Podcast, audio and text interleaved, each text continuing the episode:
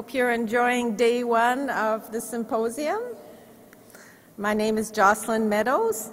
I'm a member of the board of directors of the AQPC, and, I'm, and I am also a member of the steering committee for the organization of this uh, symposium this year. When we decided on the theme, when the theme was chosen, the theme of competence, culture, and citizenship, it became very evident very quickly that we wanted to invite Dr. Sears uh, to come and speak here, his conference, and we're very happy that he accepted our invitation. Uh, Dr. Alan Sears is a professor of social studies, education in the Faculty of Education at the University of New Brunswick and has been an, an educator for almost 40 years. That's quite an accomplishment. His research focus has been on citizenship education. He has led several national studies on citizenship education in Canada and internationally. He, he has authored or co authored more than 50 articles and book chapters on the subject. His most recent book, an international collaboration with authors from around the world is Education, Globalization, and the Nation. It was published earlier this year. I'm very, I would like, the AQPC would also like to thank Quebec's Minister de l'Éducation de l'Enseignement Supérieur for its contribution through the Canada-Quebec Agreement for Minority Language Education and Second Language Instruction. So without further delay, we'll let Dr. Sears, I'm very excited to hear his conference, and we'll let him, I'll hand over the microphone to him. Thank you.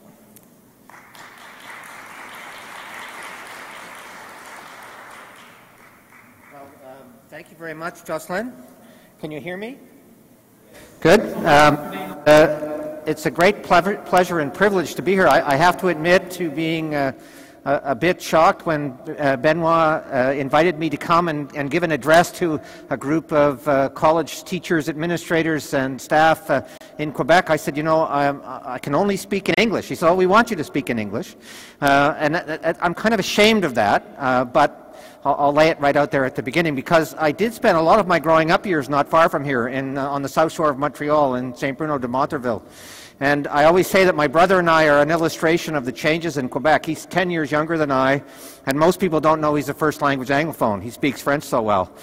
And, and I grew up in the same home, in the same community, and don't speak it very well at all. So um, I think uh, we, we were. Uh, uh, on either ends of a great kind of cultural shift and linguistic shift in Quebec, and uh, I, uh, I always kind of uh, uh, blame my hearing. I don't hear very well, but I, I, think it's a pretty lame excuse. But I am very happy to be here. Um, uh, I was really interested in the uh, in the theme for your for your conference, and so uh, when I was asked to speak, I tried to uh, incorporate the theme in my title, and uh, it helped me to push my own thinking ahead a little bit about what it means to be a culturally competent citizen. Uh, as Jocelyn said, I do work in citizenship education, mostly in K to 12 settings, uh, school settings, but I am interested in it more broadly. And one of the areas of focus that my colleagues and I has been uh, research into how people, students and teachers understand ethnic diversity. Because questions around ethnic diversity, of course, are central to uh, citizenship in Canada. Let me just give you a few examples. Here's one that uh, people in Quebec, I think, know very well, and people in Canada know very well. Um, this, this uh, question of whether women should be able to wear the niqab during the citizenship ceremony was, of course, a big one last year in Canada and a, a central one in the federal election campaign. And I know it got lots of play here in the province of Quebec. But closer to my own home in New Brunswick, here's one, right? Uh, people in most parts of I, the, the great thing about speaking here is most people are going to get this. It, I, I, gave a keynote address in Toronto in the fall, and most people in Toronto had no idea what this was all about. Right? So in New Brunswick, we have a big controversy. It started last year about uh, the fact that we have separate buses in, in, in my community, for example, in Fredericton, which is mostly an Anglophone community, but with a significant Francophone population. We have different school buses zipping by the same houses, half full One bus with Anglophone students in it and one bus with Francophone students in it. And in a province that has no money, people have been asking why that might be so. Not understanding that underlying this are some pretty significant uh, legal and constitutional questions. So, so that, that was last year's. Unless you think this has gone away, the date on this newspaper article is June the 2nd, so just uh, last week. Uh, the People's Alliance, which is uh, a party that's not uh, all that pleased with bilingualism in New Brunswick, is wanting to go to court to straighten this out. And, and just another interesting little piece to this is that just on, on Monday in New Brunswick, we had a cabinet shuffle. And we created a new cabinet post for the first time. We now have a Minister of Celtic Affairs who is supposed to ensure that the Irish, Welsh, and Scottish, people of Irish, Welsh, and Scottish descent in New Brunswick get a fair shake, I guess. Uh, it's been pretty universally panned, but it all ties into some of the debates in New Brunswick about language rights and all of that kind of thing. So these are issues that we're facing. And everywhere in Canada, of course, there are, are there issues about dealings between settler populations and indigenous populations. And a couple of recent cases, for example, uh, one case in which the British Columbia First Nations voted to turn down a billion dollars, which was being offered to them for the, in order for them to approve uh, a, a, liquid, ga- liquid natural gas terminal uh, near their First Nation. And they turned it down and, in very much in, in legal and cultural terms, said that this wasn't for them. And more recently, of course, is a Supreme Court ruling on the status of, of uh, Aboriginal uh, First Nations people who haven't had status under the Indian Act and Métis people, uh, the Supreme Court ruling that said that, in fact, they should have status. So these questions all go to what Will Kymlicka says are the three kind. often when we talk about uh, issues of diversity and minority or minoritized groups, uh, we, the, the talk is kind of general, like all minorities are the same. Will Kymlicka points out in his work that in Canada uh, and in most countries in the world, minority groups aren't all the same. That, that, that in terms of their place in the country or in the state, their legal and constitutional status can be quite a bit different. And he identifies three kinds. Oh, he actually identifies more, but the major kinds are national minorities, and those are people uh, who uh, existed in the territory before the state was formed had their own cultural uh, and civic institutions. Quebecois, for example, which uh, uh, Francophones in New Brunswick, generally Francophones in Canada, uh, are a national minority. Uh, indigenous minorities, so those are Aboriginal peoples who existed here before settler populations moved in and again had their own system, cultural and civic systems, those kinds of things. And finally, immigrant minorities, people who come to the country after the state is formed tend to be more diffuse in the population, so not so centralized, and have never had uh, established civic organizations and never had self-government of any kind in the territory. And Kymlicka points out that in Canadian law and the Constitution recognizes all of these groups of people. But it treats them differently. In fact, in some of his writing, he talks about the fact that we, in Canada, we have kind of silos of diversity. We have different policy and legal frameworks for all of these various uh, minority groups, and very little communication between and betwixt and across them.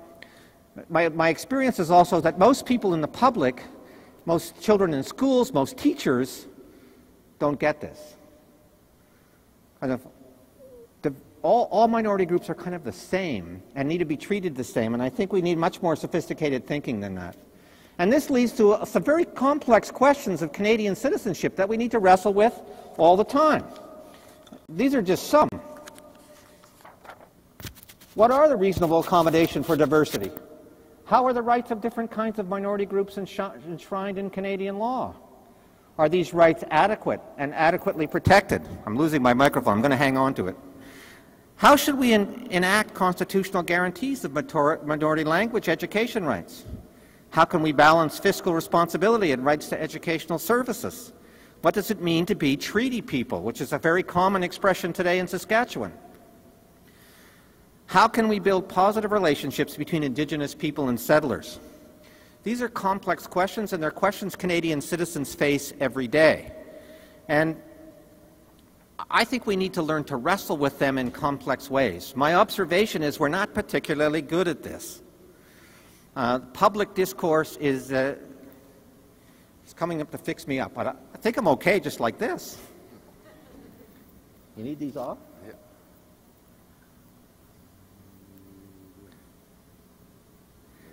Thank you. And you know all about this in the province of Quebec because you've been better at discussing it. And in most of Canada, we don't discuss it. We shove it aside. I think we've been very naive about diversity. We've assumed diversity will be easy to manage. And in my students who want to be teachers, we talk about the F words of diversity. And I say they're not allowed to use any of the F words food, fun, and festivals. They reduce, reduced diversity to those kinds of, we have a multicultural banquet, or we all can dress in national dress. And somehow we've uh, addressed issues of diversity. Uh, but uh, the Bouchard-Taylor Commission that you had a number of years ago in Quebec began to ask some of the questions that I've just outlined here. What is it? What is reasonable accommodation? How do we live together with this kind of diversity? One of the things they pointed out was that, that it, these are important questions, but probably not, uh, not a crisis. And, and oftentimes when we are responding, for example, uh, when the issue of a woman wearing the niqab becomes an issue during an election campaign, our responses are immediate, they're in the moment, and we rush to kind of policy areas when we might step back and, and think about it a little bit more carefully. But, so I'm very happy to be here talking about this because I think you have lots of experience. But you're not alone, and we in Canada aren't alone. Uh, this quote, and this, the, the, report I'm showing you, is just put out by the EU Ministers of Education uh, a couple of months ago. And the report was developed largely in response to some of the events in Paris over the last couple of years. Uh, in particular, the, the Charlie Hebdo uh, incident and then the more recent incidents in Paris. So the ministers of education got together and recommitted, it's, it's not a new commitment uh, in Europe, but recommitted this idea that Europe is, is diverse, it's going to continue to be diverse, and we need to figure out how to deal with this, and one of the ways to deal with it is through the education system. And it goes well beyond Europe. Uh, Jocelyn talked about the book that I had been involved with, and it looks at uh, the intersections between citizenship and diversity in a number of jurisdictions around the world. And the questions are different, but I think some of the underlying issues are the same right? So, for example, uh, Hong Kong is really an interesting thing. I, I just this morning, I, I, edited a journal called Citizenship, Teaching, and Learning, and if any of you write in this area, see me later, I'll give you my card, because we're always looking for submissions. But it was a submission from, from Hong Kong, and they'd done a, a broad survey of uh, teachers in Hong Kong asking the question, to what degree do the, the teachers' conceptions of citizenship parallel with what the curriculum says in schools? And the curriculum is becoming more and more uh, influenced by, uh, by mainland China, by Beijing, and more and more focused on creating a kind of unitary Chinese citizenship. And it should be no surprise, but, but Hong Kongers have a much different kind of conception of themselves and place. And this is a really interesting take on diversity because ethnically they're Han Chinese, or mostly Han Chinese, like the people in China but their kind of sense of themselves and their sense of citizenship is very different than that that is being that wants to be promoted by Beijing. So uh, the, the, the, country is wrestling with this. Singapore, of course, wrestles with the idea of, of having, having a, a, large Malay population, a large South Asian population, a large Chinese population, and, and not an insignificant Caucasian population, all living in one, uh, one place that's been created as a country and needs to develop some sense of, of, of social cohesion and, and that kind of thing. So, uh, and all of these jurisdictions are struggling with the sense of what does it mean to be a citizen in a place that, that includes a high degree of ethnocultural diversity. And I'm beginning to see literature about cultural competence. This definition of cultural competence comes from that EU report that I just showed up on the board. Uh, it's one definition. There is a National Center for Cultural Competence at uh, Georgetown University in Washington, D.C. And if you go to their page, if you're interested in cultural competence, they have a page where they trace definitions of it from the 60s. It's a contested concept. Uh, but I think there are kinds of some central things, and I think this particular definition gets at some of the central ideas about what it means to be a culturally competent citizen. So i have come today to, to, to, argue for five premises, and I'll, I can not go into these in great detail, but I, I want to do this, uh, argue for these premises, give you some examples of them. We can talk about them more. But culturally competent citizens First of all, and I think this is most important, see ethnocultural diversity not as a problem for democratic societies to solve, but as an important and complex element of civic context. So often we, we treat this as something that's going to go away. It's not going to go away. Ever. We're not going to find a policy solution that fixes this. And I'm going to deal with all these in more detail in a minute, so I won't get stuck with that. Culturally competent citizens are reflectively self aware. Now, it struck me as I got ready for this, I might not have to say this here so much in Quebec as I do in New Brunswick. But my work interviewing teachers in particular, we have a study interviewing teachers in four provinces across Canada about their sense of, of how they understand ethnic diversity. I'll talk a little bit more about that, but, but they aren't very aware of their own sense of being, having a cultural framework. They see themselves as coming from a neutral place. And I think that that's a mistake. Culturally competent citizens avoid the big sort. I'll talk more about that. But that essentially is, is, is isolating ourselves from others, and others who are different, who think differently, who see the world differently. Culturally competent citizens understand how history works as a vehicle for, for personal and corporate identity formation. Not just understand history, but understand how history works.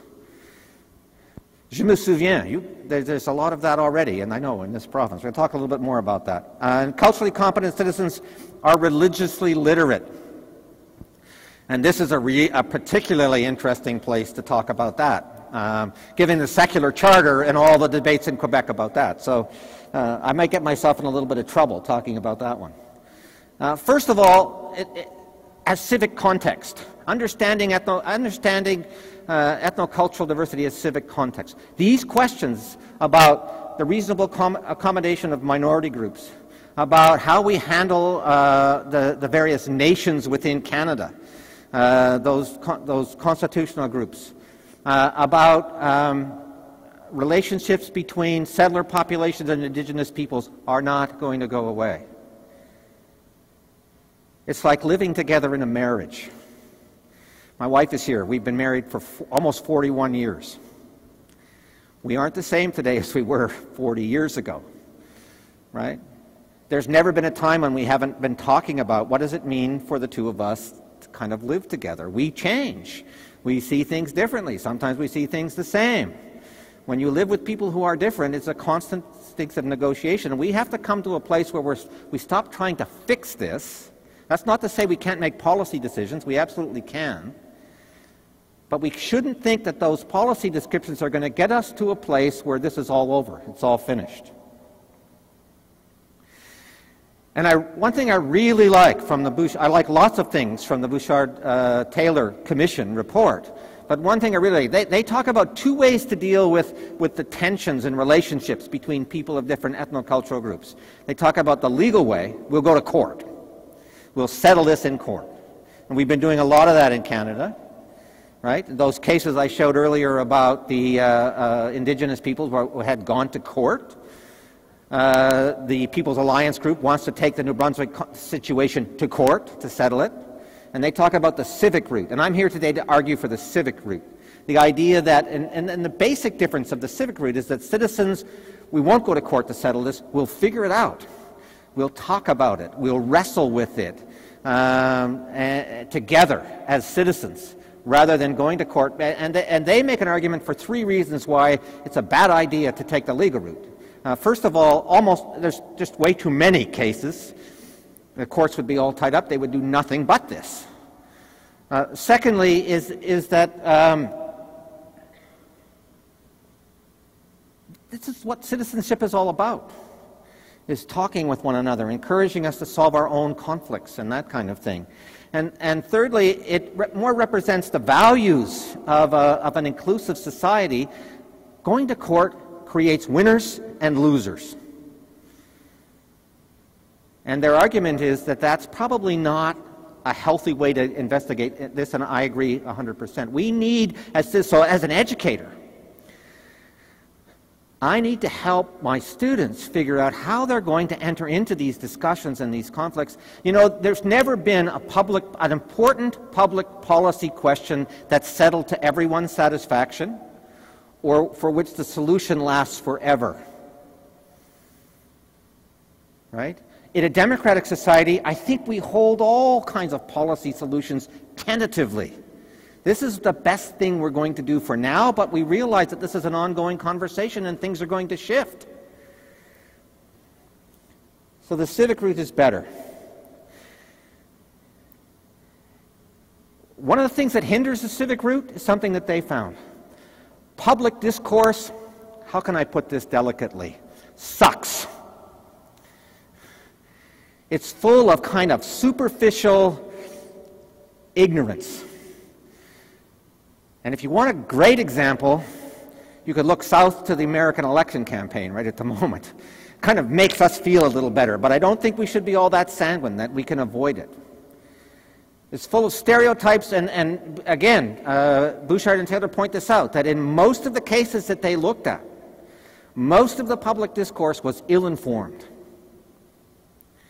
And so, surely, as educators, it's our role. Uh, uh, I always say to my students,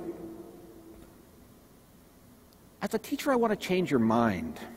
They're greatly offended by that. Because nobody's supposed to but try to change their minds. And I say, well, wait a minute. I don't want to change your. Uh, I'm going to make a distinction between changing your opinions and changing your mind. Let's go back to the woman with the niqab. I think it's a tough situation. I think there's an argument to be made for both sides. It's not my job as a teacher to tell somebody how to think about that. But it is my job as a teacher to help them think in more complex ways about that. Right? So, I buy the arguments I heard in Quebec, for example, about the secular charter and the wearing of head covering and, the, and, and women wearing of head coverings and veils. I buy the argument that that might sing, signal that women are, are uh, less valued than men, that, that, that, that, that they're not equal. But I struggle with promoting women's equality by telling them what they can and can't wear. right? So it's a complicated question. And the woman, in, in Ms. Ishaq, the woman involved, wrote, an, wrote, wrote a, a compelling essay in the, in the Toronto Star about her own choice as an adult woman to take the veil which complicates things. And I think my students should not know about that, right? They should come into this debate in an informed way, know what it means for a person to adopt a particular kind of religious symbol or address or dress, what it means for them. And so I think in, in, in terms of the civic context, we need to create a context uh, that works for people, where people, where people are talking about these things in depth.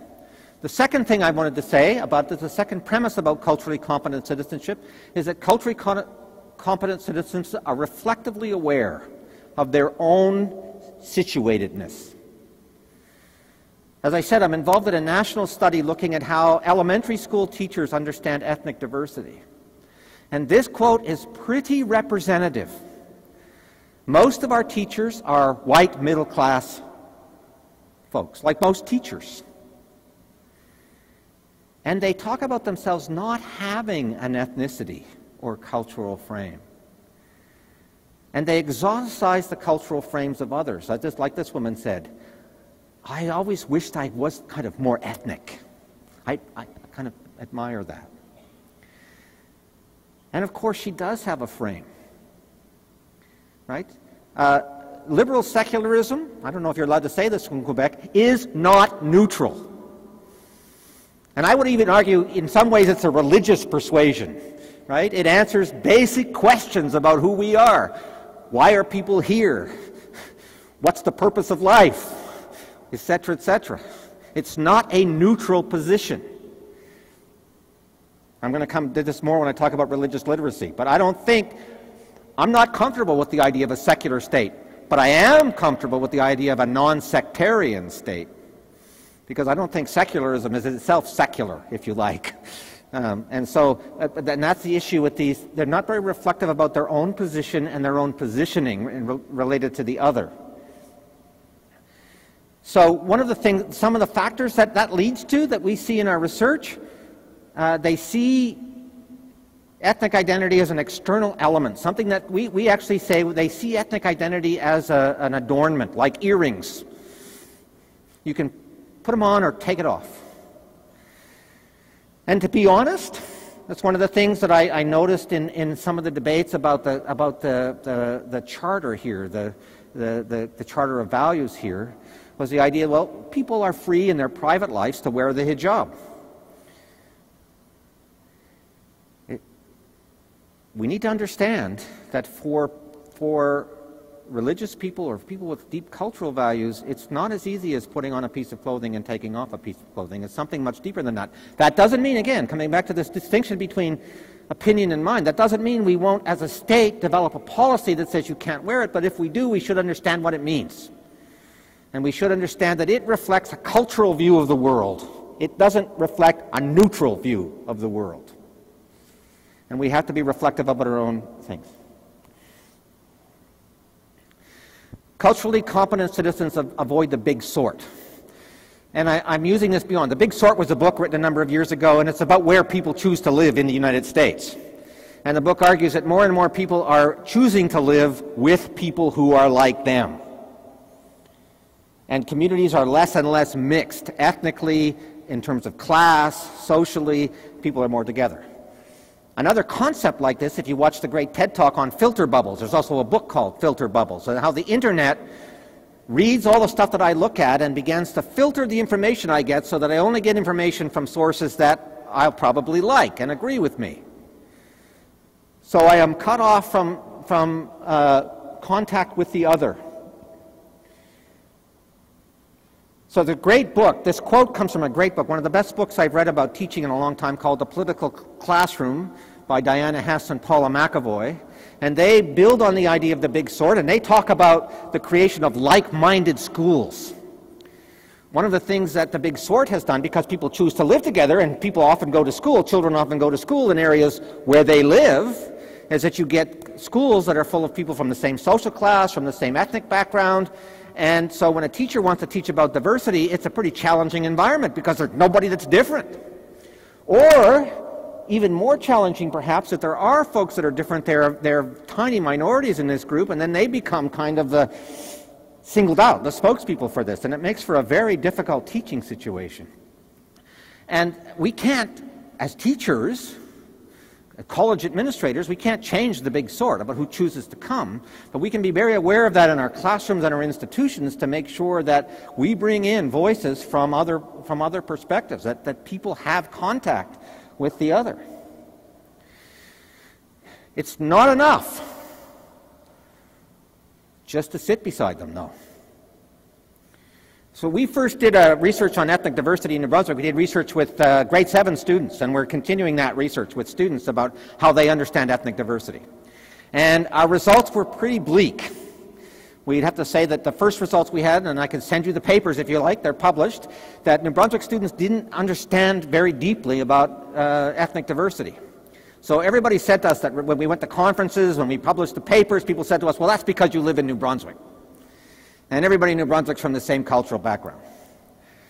Well, that's not true. And in fact, I would say a couple things to that. That our students in New Brunswick, we have, first of all, as I showed on the slides earlier, very significant francophone and anglophone populations. A third of our province are first language francophones, right?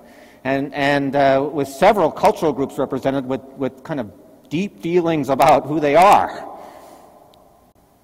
our students, the Anglophone students we interviewed, didn't have any understanding of that diversity. Right? From one of our findings was, for example, they knew people in the province spoke French, but they didn't see that as a cultural orientation at all. And those students have no understanding as language as a cultural vehicle. Language is, a is an instrumental, functional thing for me to communicate with you. It's no function in terms of identity shaping or group formation or anything else. They don't understand anything. They don't, they, don't, they don't talk about it in those ways at all. And when we present them situations where it's presented that way, they just reject them. For example, one of the things we did with kids is we, we gave them three scenarios. Your school is going to change its uh, assembly policy. So now in a school assembly, we're going to have assemblies in English, and then we're going to have the next assembly in French, and we're going to have the next assembly in Maliseet, which is one of the First Nations languages in our area. And one young woman summed it up. Look, everybody speaks English. Pick a language they all understand because the purpose of an assembly is to give people information. Almost none of the students expressed any awareness that, that a group of students in the school might feel affirmed by the fact that their language was used in public. Right? And so we, uh, it's not enough just to sit beside each other. We have to engage in activities that bring people together in, in, in working on projects together, in wrestling through issues together to avoid the big sort. Understanding how history works. I don't know if you know anything about the new research in history education. Well, it's not new. It, it, kind of began in the 1980s in Britain with something called the Schools Council's Histories Project, talking about how people understand history. And in history education, we've kind of moved from teaching people history, what we normally think of as history, in other words, the facts about what happened in the past, to teaching people what's called historical thinking, and that's how historians come up with their accounts of what happened in the past, what kind of evidence they used, how they sort through that evidence and make judgments about it, and all those kinds of questions. But now there's kind of another branch of that, and that's called historical consciousness. And the idea of historical consciousness is that we all narrate ourselves temporally. And we also narrate others temporally. In other words, in terms of time. Some of the best work in this area is done right here in Quebec City by Jocelyn Letourneau, who is a Canada Research Chair at Laval University. And he has collected thousands of essays from some of your students, probably, from students in first year college in Quebec, asking them the question, or telling, giving them the assignment, write me your account of the history of Quebec. And there's an amazing consistency. These students narrate themselves in history, right? And Jocelyn calls it mystery, their account. It doesn't necessarily mean that it's true, whatever that means in terms of history, but they narrate themselves, they understand themselves. So here's an example. Uh, I just recently edited a special edition of the McGill Journal of Education uh, on history education and a, a, very interesting study from, from Barcelona, from Catalonia in Spain. And this is what part of their review of literature. And they, they talk about some of this literature, right? That the Catalan students seem to narrate a decline history. In other words, the oppression of the Catalan people, the loss of autonomy of Catalonia, etc., etc. That's their narrative thing. Um, as opposed to American students who have this progress, story of progress. Amazing consistency when you interview American students. So this, the history of the United States is a story of continual progress to greater freedom and greater prosperity. And even students who shouldn't think that because it isn't the experience of their particular group, think it. And when you teach them as teachers, one of the, one of the implications of this is when you walk in and you teach counter narratives, students just take it and shift it and fit it into the box. So, as teachers, we need to know how people narrate themselves. We can't live without uh, one of the an interesting book I just read. I was I've been on sabbatical this term, and so I've been doing lots of reading. And I just read a book, a, a travel book by a, a, an English author who traveled through the, the, the Middle East in the 1990s, looking at uh, Christian communities in the Middle East, uh, Turkey, what, Syria, Iraq, Lebanon, Israel, and Egypt. One of the interesting things he found out about archaeology is in several of the states there is a systematic and organized attempt to cover up archaeology that demonstrates a long term presence of Christians in those places. Christianity began, you might say, out, its first expressions outside of Palestine were in what today we call Turkey. The word Christian was first used at Antioch, which is, uh, was in what is today called Turkey. But there are many people in Turkey who would not would, would like to say Christians are from Europe, that's their history, Muslims are from Turkey. You see what I mean? They're creating a history of themselves and the others. And history works like that all the time. And to be a culturally competent citizen, we can't live without narrating ourselves. That's just a function of who we are. We all have an understanding of ourselves individually and of our cultural groups as situated temporally in the past, and that determines what we think about the present, and that think, determines what we think, or partly determines what we think about the future. For example, these American students, as a civic educator, it's a problem when you think your country is always on a progressive, because you want people to be reflective about their country and maybe critical of it, it's a problem. But it's also a problem when, when they narrate decline. The, the Northern Irish students they're talking about here, when they interviewed these Northern Irish students in regard to the troubles in Ireland, they had this very fatalistic view that these are insolvable problems. And as soon as somebody comes along that, that seems to have a solution, something happens to disrupt it. Well, in terms of my own sense of efficacy, my own sense of agency as a citizen, that's a problem. I don't have any. So we all narrate ourselves, but we need to narrate ourselves reflectively so we can think about it. The purpose of, one of the purposes, it seems to me, of history is, is to challenge these memories and to make them make our narration more complex and more reflective. So we can understand that when we narrate the past, it's, it, it, is, it is one version of a story, and other people are telling another version of a story, and be open to thinking about ours. This ties back to the idea of, of being self reflective that I talked about before.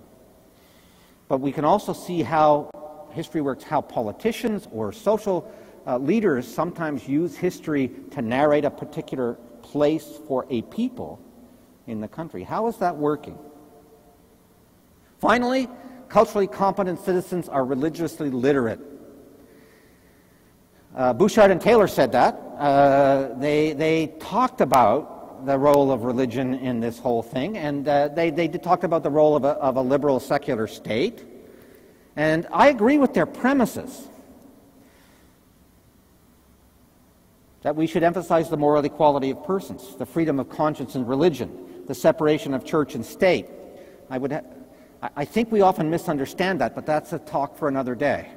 In Canada, we don't separate church and state, by the way. That's an American idea, and it is not. It is not. It is not ever. It's never. It's not in the American Constitution. Those words do not appear in the American Constitution. They come from a letter that Thomas Jefferson wrote to Baptists in Danbury, Connecticut. And he was writing that letter to affirm the Baptist right to participate in their society as Baptists, not to tell them to give up their religion, because Connecticut at the time, as a state, was officially Congregationalist.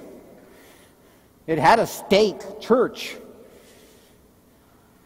What the, American, what the First Amendment of the American Constitution says is that the, the state has no right to promote a religion, and people have the right to practice religion right?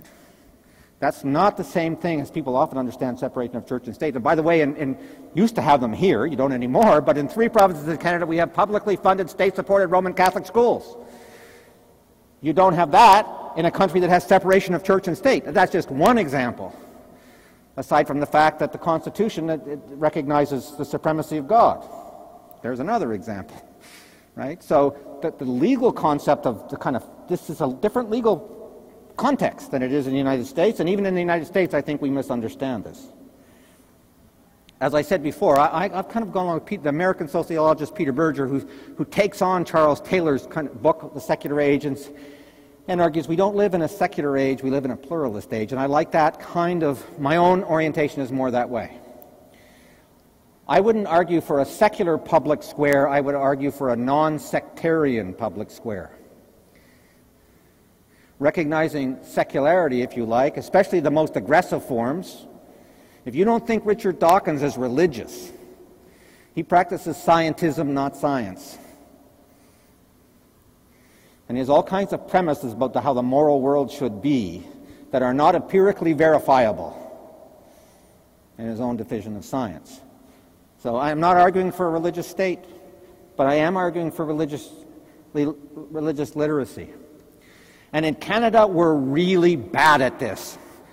You're better at it in Quebec with the, the, the, curriculum that actually recognizes this, but in most places in Canada and the United States, almost nothing is taught about religion in public schools. And my students who are preparing to become public school teachers are scared to death of it. Because they, they, well, for a number of reasons. Our research tells us they're scared of it for, for a couple of reasons. Number one is they genuinely don't want to hurt anybody's feelings, and they think if they teach about it, they might hurt someone's feelings, either a child in their classroom or a group of people that in their community. And the second thing is related to that, they don't want to become controversial. And they think if they, if they take up religious questions, they might be controversial.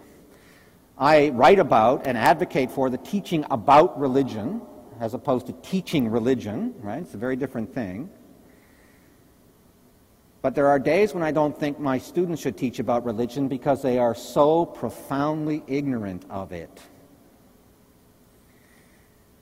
We do live, in that sense, in a secular age, in the sense that, that many people in North America are divorced from their own religious tradition, right? and, and they don't understand anybody else's. And we have been so, well, it's really interesting. My wife and I went for lunch today. We walked down um, the lower street, just inside the lower gate. I'm trying to think of the name of it. I can't, it just got out of my head. And there was a woman there in a gown holding up a sign saying, The freedom of man, in French. And on her, she was wearing a robe, and on the robe was a cross with a big X through it. And we heard her stop. A, Quebec City is full of all kinds of French immersion students. I think they must be on school trips, right? If you've been down to the old city, you've seen them running around. And she had a bunch of these students cornered, and she was telling them that the world would be a much better place without Jesus or without Muhammad or without, you know, and all this stuff. And, and I don't want to get into an argument with her, but we've largely bought that in many parts of the West, and so our students are, have, have not had any exposure to it. But it, then they come back to questions of public policy. Many of them have to do with religion. I just finished a chapter on, on, the, on the intersection between social justice, citizenship, religion, and public education. One of the most interesting court cases and Supreme Court cases to do with Quebec recently has been the fight between the government of Quebec and the Jesuit high school that wants to maintain its uh, world religions course instead of the ethics course that's part of the mandated Quebec curriculum. And by the way, the courts have ruled in favor of the school for the most part. And uh, at the lower level, at the Quebec uh, Superior Court level, totally in favor of the school. The Supreme Court was a little more nuanced, but the school still allowed to teach its curriculum. There's a public policy question infused with religion. Whether a woman can wear her niqab when she takes a citizenship oath is a public policy question infused with religion. A few years ago, a number of years ago now, Quebec moved from religiously based school boards to linguistically based school boards. It's a public policy question infused with religious issues. Newfoundland did the same thing. Ontario, Saskatchewan, and Alberta have still Roman Catholic funded school boards, which are increasingly controversial.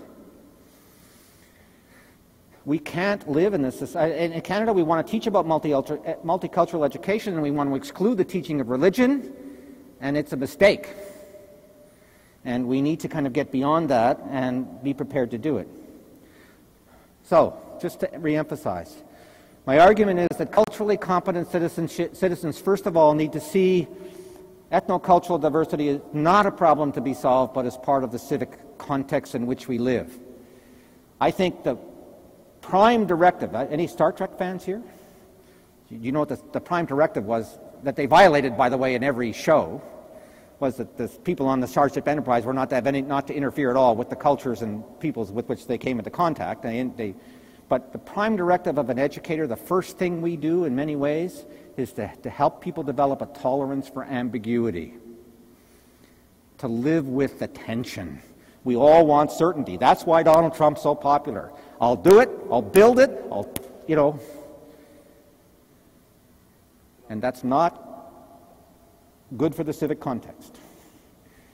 So we have to be able to live with this sense that this isn't a problem to be solved. It's a way, it's, it's, it's, we're living together as people of difference.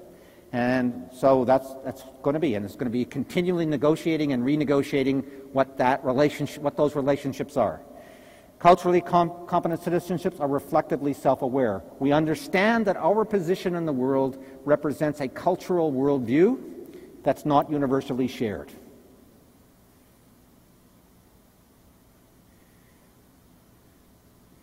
That requires a little humility. It may not be universally right either, although we'd like to think it is. Culturally competent citizens avoid the big sort. We look for opportunities to engage with others deeply and wrestle with others about complicated questions. And as educators, we look for opportunities to put our students in those kinds of contexts. Culturally competent citizens understand how history works. We help our students to understand how history works to frame themselves and others. And culturally competent citizens are religiously literate. They understand the importance and centrality of religion in people's lives and how it operates, and are able to enter into conversations and discussions with people who come from religious points of view. Thank you very much.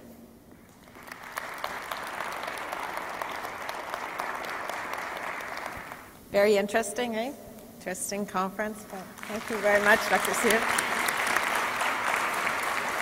First of all, I just want to say, uh, unfortunately, I don't have the talent of uh, Mr. Cote here to, to make funny lines and summarize all that, but I, I do thank you very much for this, the five premises that you presented. And I think as all of us are part of the education system as educators, we can see our important role in, the, in uh, developing or helping our students uh, become culturally competent citizens. And I think, I think one of the main things uh, that I take from this, it's always about the conversation. Get the conversation going, make sure we talk, communicate, negotiate, and renegotiate all the time. So thank you very much. Thank you for having me.